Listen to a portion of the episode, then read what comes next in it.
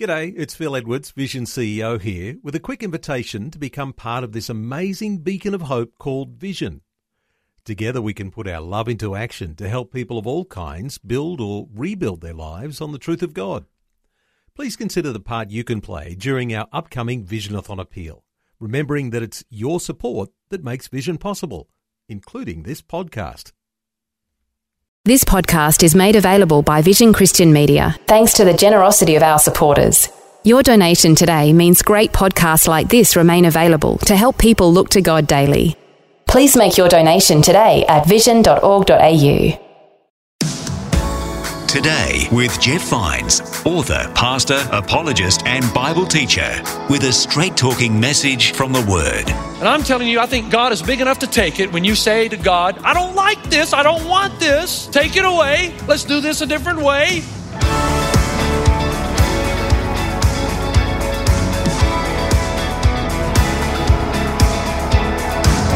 Today with Jeff Vines.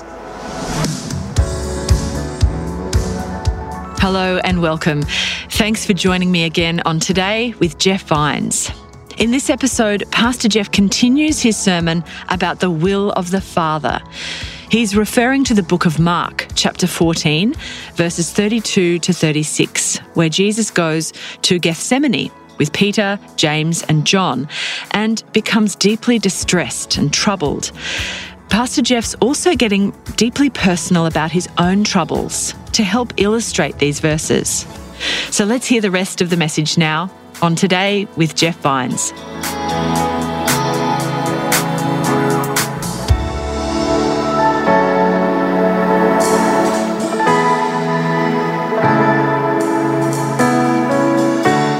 There are no guarantees how long any of us will live, none at all. And I've learned that and began to appreciate that and live each day then to the fullest. I've become more loving and compassionate, if I do say so myself. it's not that I didn't care a year ago, it's just that you cannot help people who are hurting until you've hurt yourself. And so now when people stop me downtown and they say to me, Pastor Jeff, I'm going through exactly what you're going through. A year ago, I'd have prayed a prayer and moved on. Now it's like, oh man, tell me about it. Let me, tell me what you're, tell me, what are you, are you, are you on any medicine? Have I told you about Xanax? And we just keep going on. There's something that's happening. I see that. I do. I see it. I see even the tenderness I have with my wife. There's a tenderness in my life because I realize that she's given me so much. Two lovely children. I realize the depth of her love for me. I realize that I have no guarantee of how long I'll have her or how long she'll have me. You just don't know in life. I know this is going to sound a little bit weird, and I don't mean it to, so you have to just take what you know of me and translate it. I, I began to feel a deeper compassion for the injustice in the world. All of it. The hunger and the, the people who are out in the line today who are here to get a meal, and people have lost their jobs. All of that.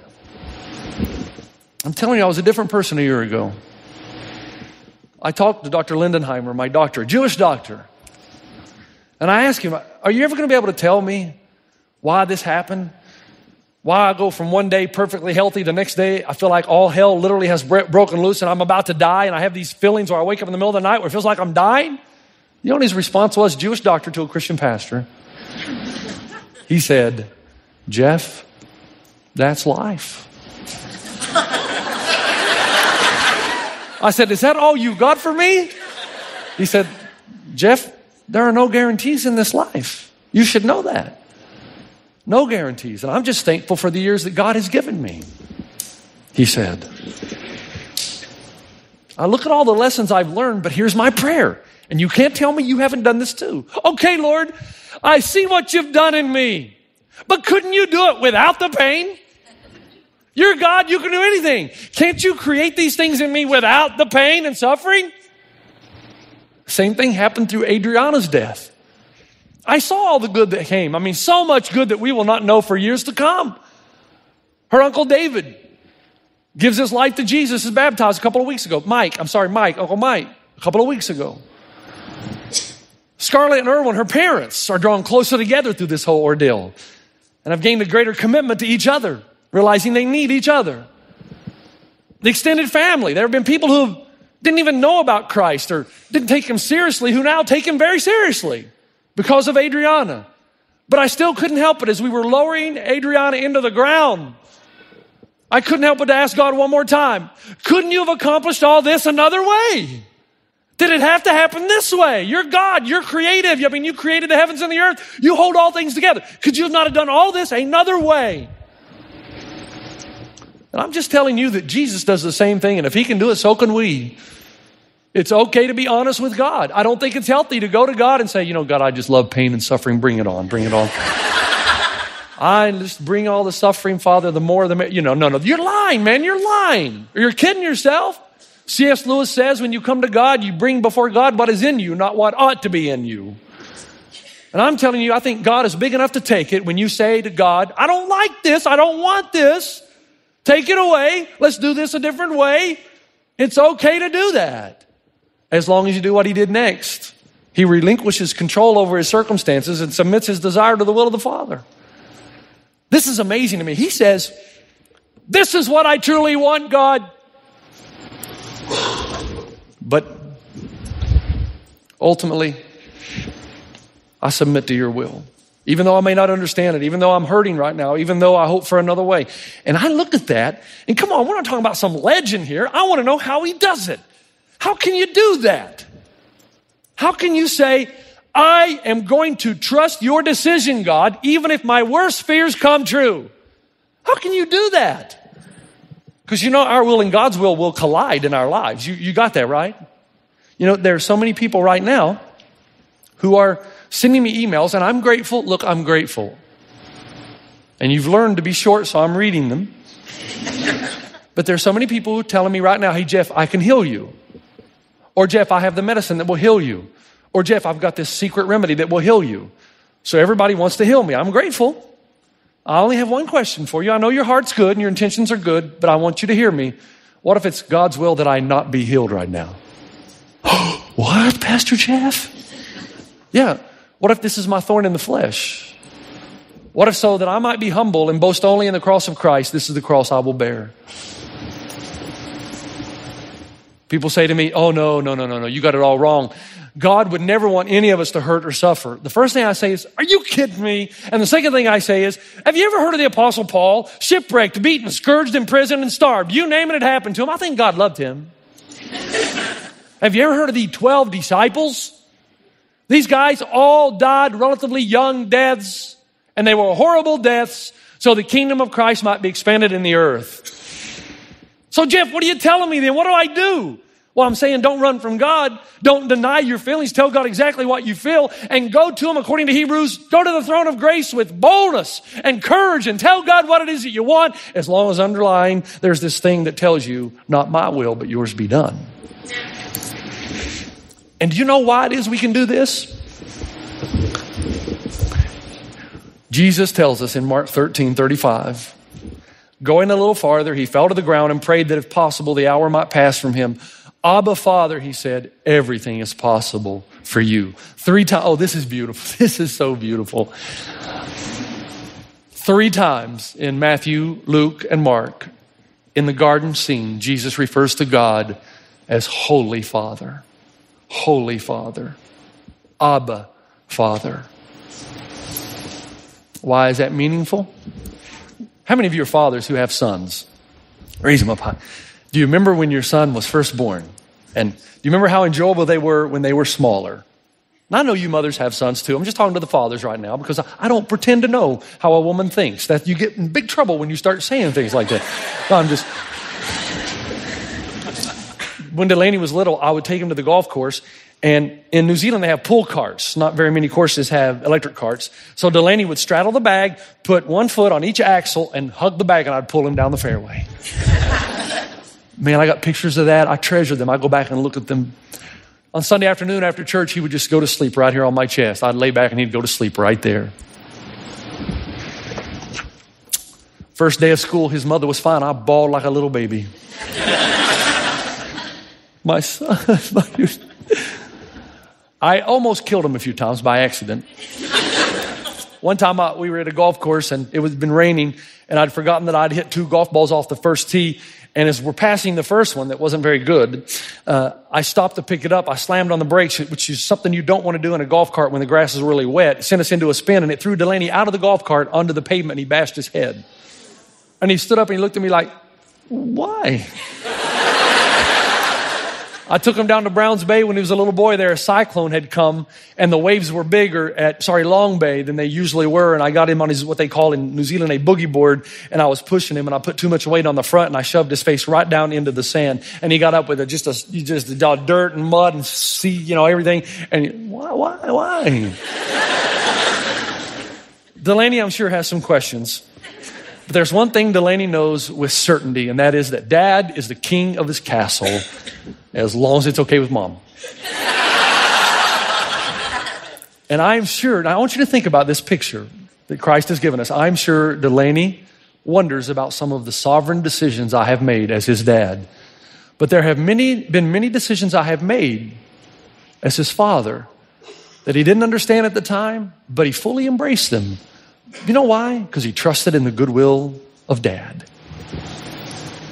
He trusted in the goodwill of his father, like when his tonsils were taken out. I told him, all of his friends said, You don't want to do that. I said, Delaney, the doctor says your tonsils need to come out.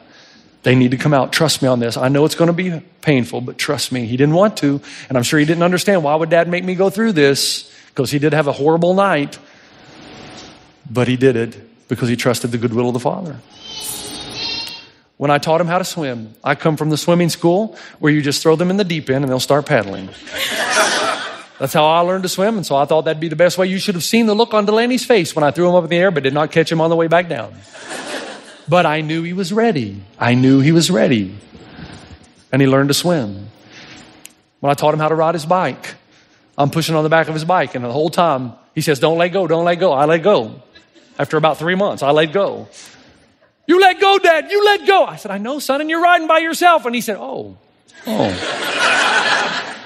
He didn't, didn't understand why I would let go, didn't understand why I'd throw him in the deep end, but there's a part of him that no matter how difficult it was, he always trusted in the goodwill of his father. My dog even gets this. My dog Milo. I used to think my dog Milo was smart, and I've been saying that for a long time, and I know my wife Robin and my kids are going to be angry with me. But I've decided Milo's stupid. He's a dumb dog. The dog has been sprayed by the same skunk three times in our backyard. Okay, how smart can you be? And you know, when you're sprayed by a skunk as a dog, you what do you do first thing? You run into the house. And you know how long it takes to get skunk smell out of your house? It's like months, months. So last Thursday, for the third time, Milo's just sniffing, and we know what's happened because he ran into the house, sat right on the couch. Get out of here, Milo! And Robin's feeling all sorry for him. Oh, look at him; it's in his eyes. Milo, I said, you're a dumb dog. Do not play with a cat that walks from side to side and has a white stripe down its tail. I was so furious. So Robin took him and ran upstairs and, according to the old wives' tale, put tomato paste in a bathtub on him. He hated it. And then I called my buddy Mike. I said, Mike, man, because he's the pest control guy. Tell me, is there a secret? And he said, Yes, there is. It's not tomato paste, it's an old wives' tale. Too late. Robin's got three cans on him. I'll just tell her that's the first phase. What's next? He said one quart of hydrogen peroxide, a uh, quarter cup of baking soda, and one teaspoonful of liquid soap. It worked like a charm. Got it right off. Milo did not like, he hates a bath, hates a bathtub, hates bath water. But for the entire time that we were washing him down, he didn't make a move. He sat there with a smile. That's my dog's smile. He sat there with a smile on his face. You know why? As much as he hates the water, he trusted in the goodwill of the owner. He knew it was for his good because he hated anything's better than skunk. Anything. Folks, what I'm trying to say, and I don't know if I've communicated it well this weekend, but who is God? Let me tell you who He is. He's your father, He's your daddy. Your daddy, my daddy. And if you've ever held your son or your daughter and said, Is there anybody who loves me like I love this little one? Just magnify it by infinity.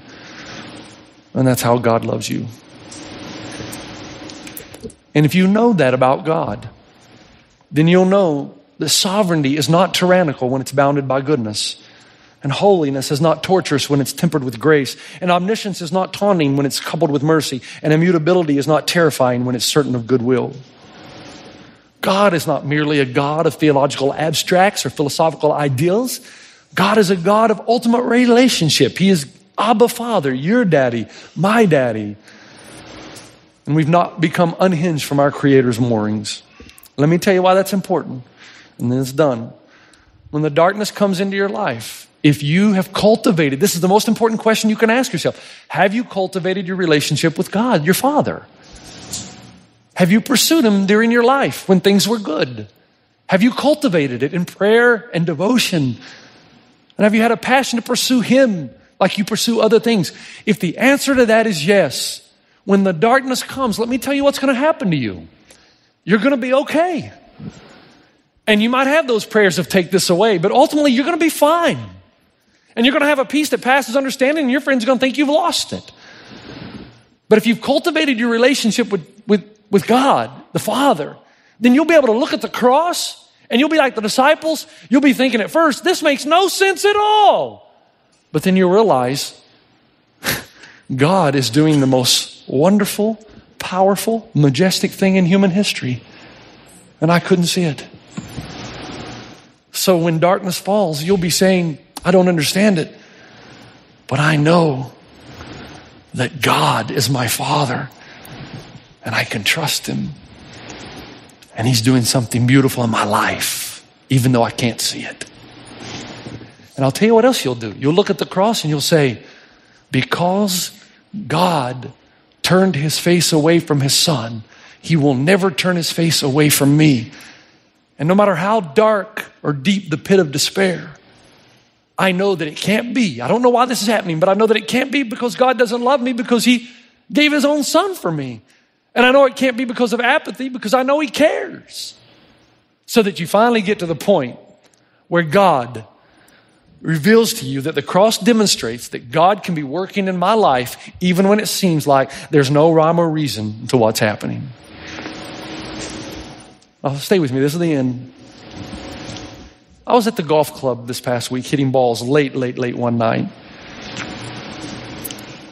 And I saw a lot of people up on the balcony, and some of those people came down and actually talked to me. Hey, Pastor Jeff, Pastor Jeff. And they came down and spoke with me. And as they were speaking with me, and it has, now if you were part of that group, don't worry, this is not against you. This is just something that God does with me sometimes when I'm around people. It's kind of like God said to me, Jeff, I, I want you, I want to make sure, I want you to make sure that you, you communicate who I am. Because there are so many people that come every weekend that when the darkness comes, it's not going to be good because their faith is simply coming here on the weekend and going, living their lives and coming back again. And if you don't cultivate your relationship with God, if you don't, when the darkness comes, it is not going to be pleasant. But if you cultivate that relationship and you know that God is your loving Father and you pursue Him and you know that He loves you, it'll be okay. You're going to be okay. Adriana, two to three days before she died, I was in her room with her. And I got up to leave after I'd been praying, I guess, for about a half an hour. If you knew Adriana at the end, it took every bit of strength she could muster just to move her arms. And as I got up to go, she moved her arms, she looked at me, and she motioned me to come closer, and I came closer. And I think Adriana thought she would never see me again. This was it. And it was very near the end. And she managed to get her arms around me and she pulled me in and she kissed me. And do you know what she said? It'll be okay, Pastor Jeff. It'll be all right. She was dying and she was comforting me. And let me tell you why Adriana knew it was going to be okay. Because she had cultivated her relationship with the Father and she knew He's right there. And even in your darkest moment, the lightest light can shine and be with you and guide you and take you over to new life. Who is God? Your Abba Father, who has nothing but good intentions and goodwill for you. And even when it doesn't seem that way, He's doing His greatest, most fantastic work. And the closer you get, if the day comes to death, He will be there and reveal Himself in a special way. Don't be afraid. And He will carry you over, He will see you through, and your next waking moment will be in the arms of the Father. And you'll have the relationship for which you've always longed. But start cultivating it now. Father, thank you for this amazing truth that we see in your word that Jesus comes to the time in the garden and he faces darkness. And yet he's able to endure because he knows the goodwill of his Father. And even though he can't understand what's happening, even though it's far more horrific than he ever thought, in his humanity, he experienced what we experience that darkness and feeling of isolation and disorientation. And yet, even in the midst of that, he reminds us you can still go forward. You can still trust the goodwill of the Father, even when he seems distant. I pray that we would all cultivate our relationship with the Father, that when the darkness comes, the brightest light can shine. In Jesus' name, amen.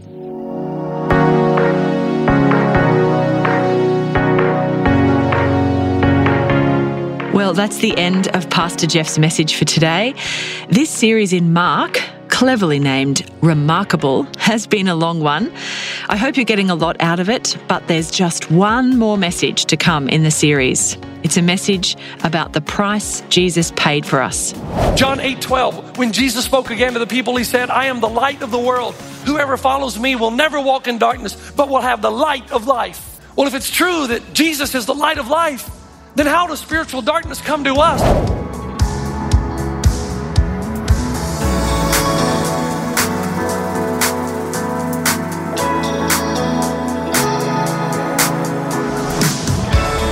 Today with Jeff Vines. For more from Pastor Jeff, head to vision.org.au forward slash Jeff Vines.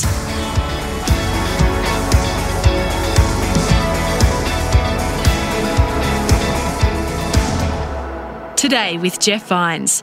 Just another way Vision is connecting faith to your life. Thanks for taking time to listen to this audio on demand from Vision Christian Media. To find out more about us, go to vision.org.au.